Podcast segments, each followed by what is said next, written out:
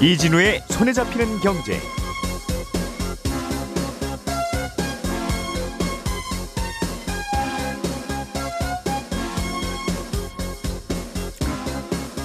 안녕하십니까 이진우입니다. 러시아와 우크라이나 사이의 긴장이 계속 높아지고 있는데요. 최근에 반도체 기업들의 주가가 크게 출렁이고 있는 이유 중에 하나가 바로 이 러시아 우크라이나 사태 때문이라는 해석이 있습니다.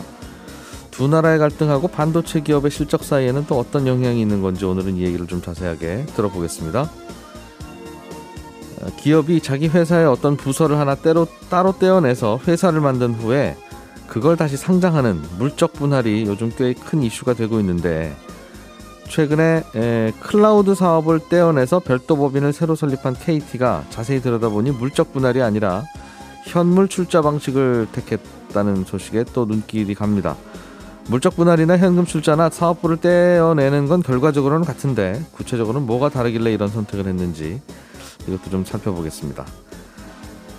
최근에 대형 화물선에서 큰 불이 나는 바람에 그 배에 실려 있던 물건들이 피해를 입는 일이 있었는데요. 이럴 때를 대비해서 화주들이 가입하는 보험이 적하보험이라는 게 있습니다. 이 적하보험은 어떤 구조로 돌아가는지 이 얘기도 자세하게 좀 들어보죠. 2월 21일 월요일 손에 잡히는 경제 광고 잠깐 듣고 시작하겠습니다. 오늘의 뉴스를 프로파일링 합니다. 평일 저녁 6시 5분 표창원의 뉴스 하이킥.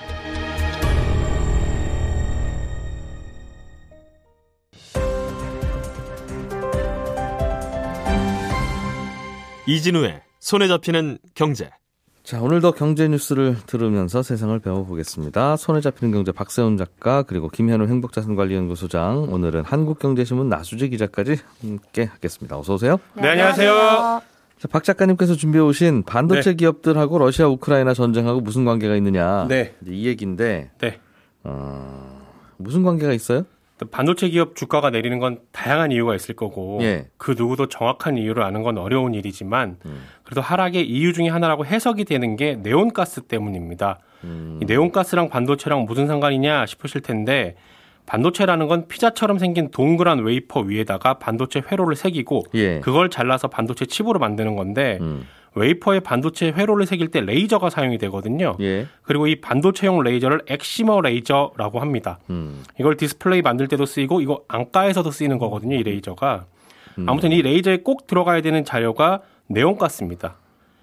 근데 우리가 잘 아는 그 네온 사인의 그 네온 있죠? 예, 그, 그 네온이 바로 이 네온, 이 네온이에요. 어, 예. 이 레이저에 들어가는 네온 가스를 우크라이나에서 꽤 많이 생산을 하고 수출을 하고 있거든요. 음. 전체 생산량이 한 70% 정도가 우크라이나에서 나오는데 예.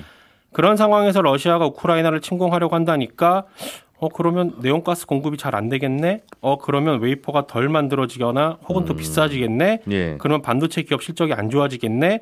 라는 이유로 반도체 기업의 주가가 하락한다는 그런 해석입니다. 음, 생산 자체가 안 되니까 그렇습니다. 비싸지더라도 별로 못 만드니까 돈이 오히려 더 안 된다. 네. 음. 그리고 보도 나온 걸로는 미국도 네온가스를 우크라이나에서 한 90% 가까이 수입을 하고 있는데 예. 그래서 미국이 지금 러시아 우크라이나 사태에 적극적으로 나서는 것도 혹시나 우크라이나에 무슨 일이 생기면 음. 앞으로 내연가스 수입에 문제가 생기고 그러면 반도체 생산에도 타격이 생길 거다. 예. 그래서 그렇다라는 해석도 있습니다. 음. 실제로 2014년에 러시아가 크림 반도 침공했을 때 당시에 네온가스 가격이 600% 정도 급등을 했었거든요. 음. 근데 지금 바이든 대통령은 미국의 반도체 공장 더 세우고 거기서 반도체 더 만들려고 하잖아요.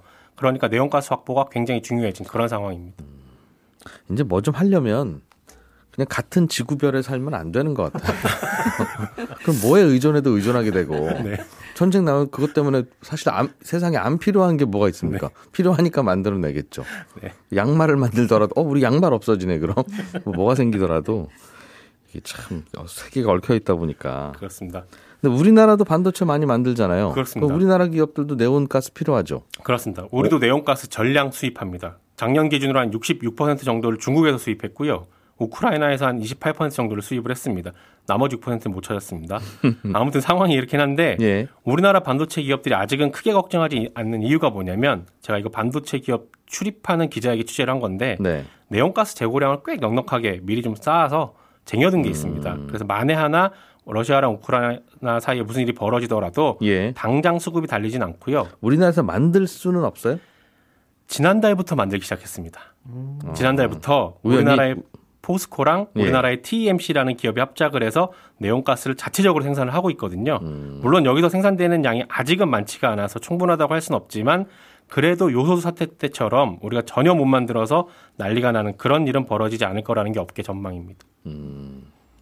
이번에 러시아랑 우크라이나랑 전쟁할 것 같아서 우리가 만들기 시작한 겁니까? 그건 아닙니다. 일단 네온가스를 어떻게 만드는지부터 설명을 좀 해드릴게요. 예. 네온가스는 굉장히 희귀해서 아무 데서나 못 구하고요. 오직 공기 중에 녹아 있는 걸 따로 뽑아서만 사용할 수 아, 있습니다. 공기 중에 네온이 있다. 0.00018뭐이 정도로만 녹아 있어요. 없는 거 아니에요? 그 거의 없다고 봐도 돼요.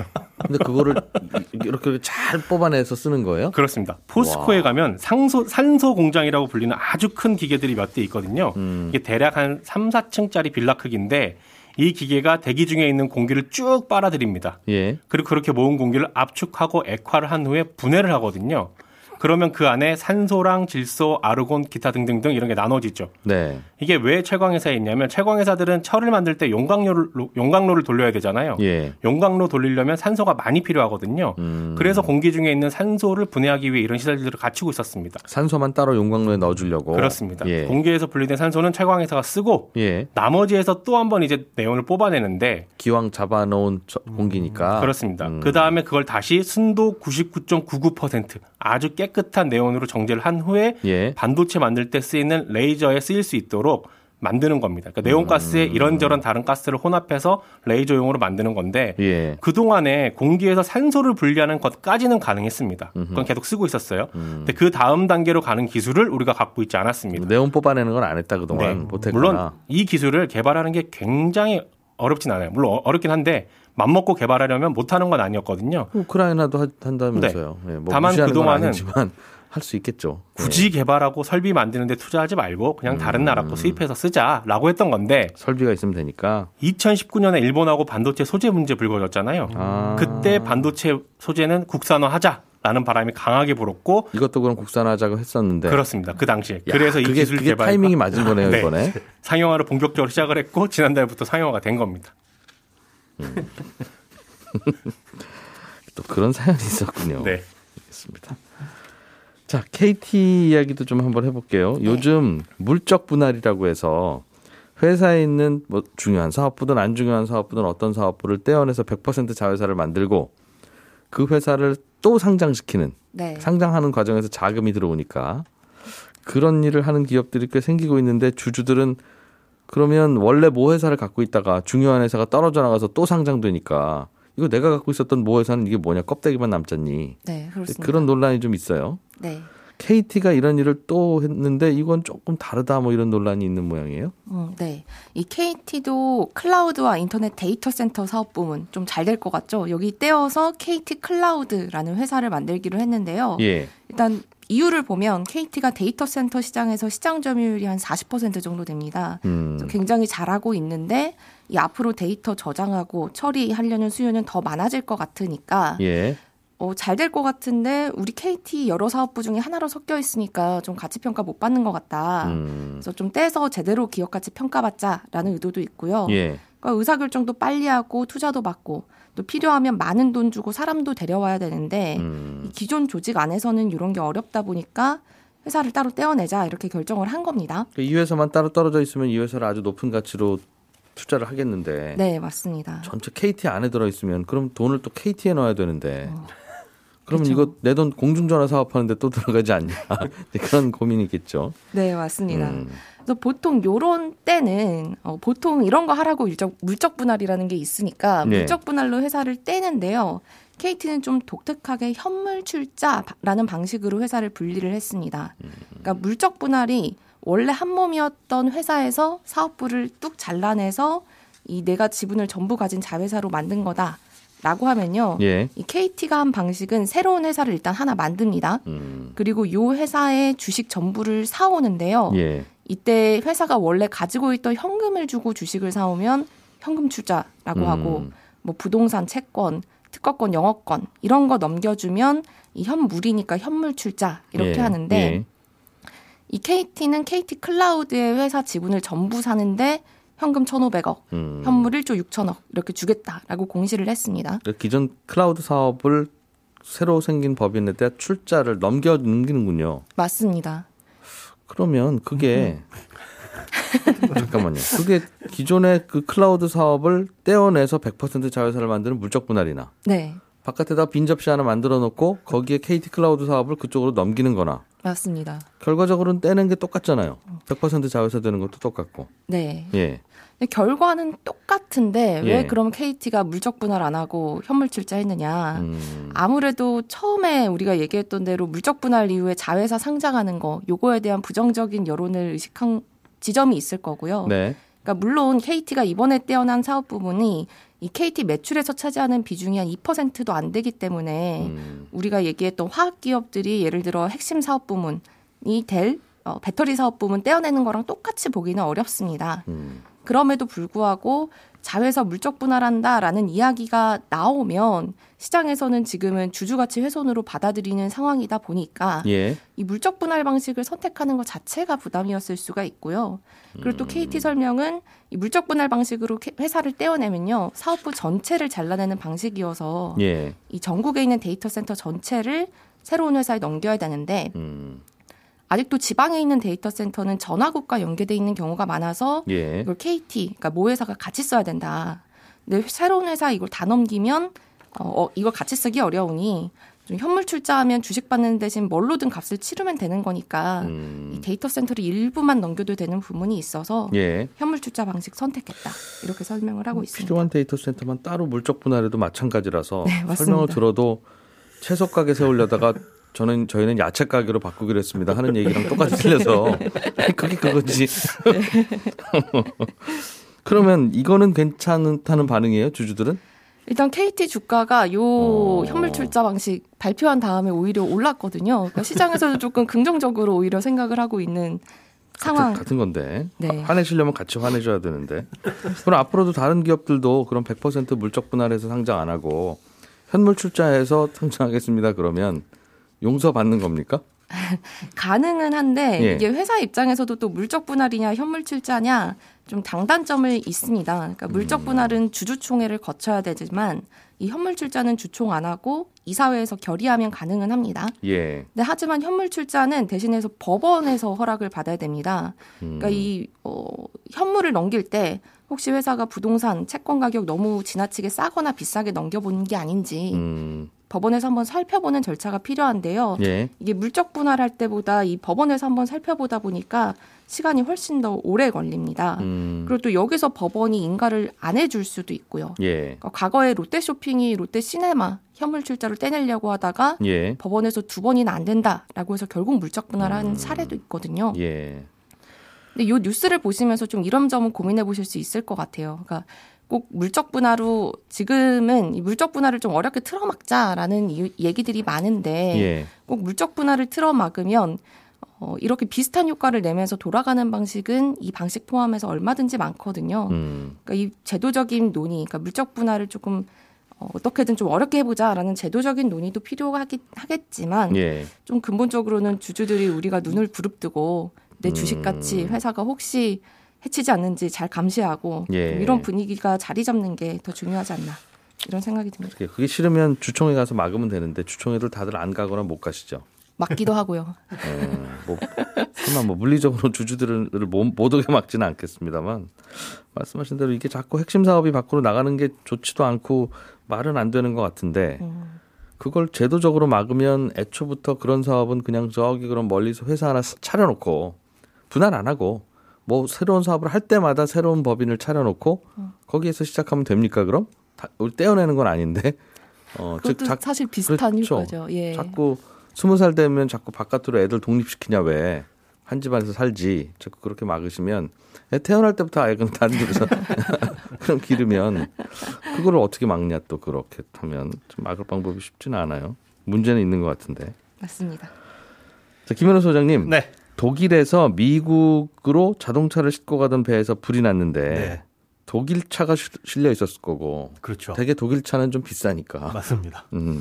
손해가 많이 났겠네요. 맞습니다. 이게 왜 화제가 되고 있습니까? 그런데 어, 엄청나게 큰 이 사고인데요. 이게 자동차가 한 4천여 대 정도 실려 있었고 거기에는 음. 우리가 보통 슈퍼카라고 부르는 뭐 포르쉐라든가 벤틀리 예. 이런 차들이 몇 천 대 이상 실려 있었다고 와. 합니다.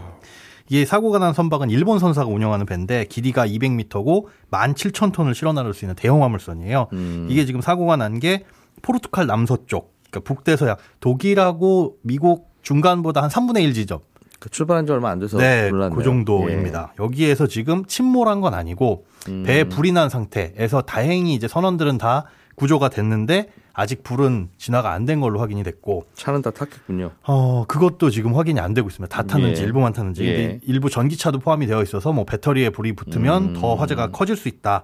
그래서 일단은 피해 규모는 확인 안 됐는데 어쨌든지 간에 이렇게 규모가 큰 사고가 나면 이제 이거 처리는 누가 하냐 보상을 예. 누가 해주냐 예. 이런 것이 화제가 되다 보니까 요거는 일단 보험으로 처리가 가능하다라는 음. 얘기가 나오고 있습니다. 일단 배에 이런 사고가 생기면 피해를 입는 사람이 배 주인 그리고 뭐 수입업자, 수출업자, 그리고 배를 빌린 사람 이렇게 여러 사람의 피해가 생기잖아요. 네.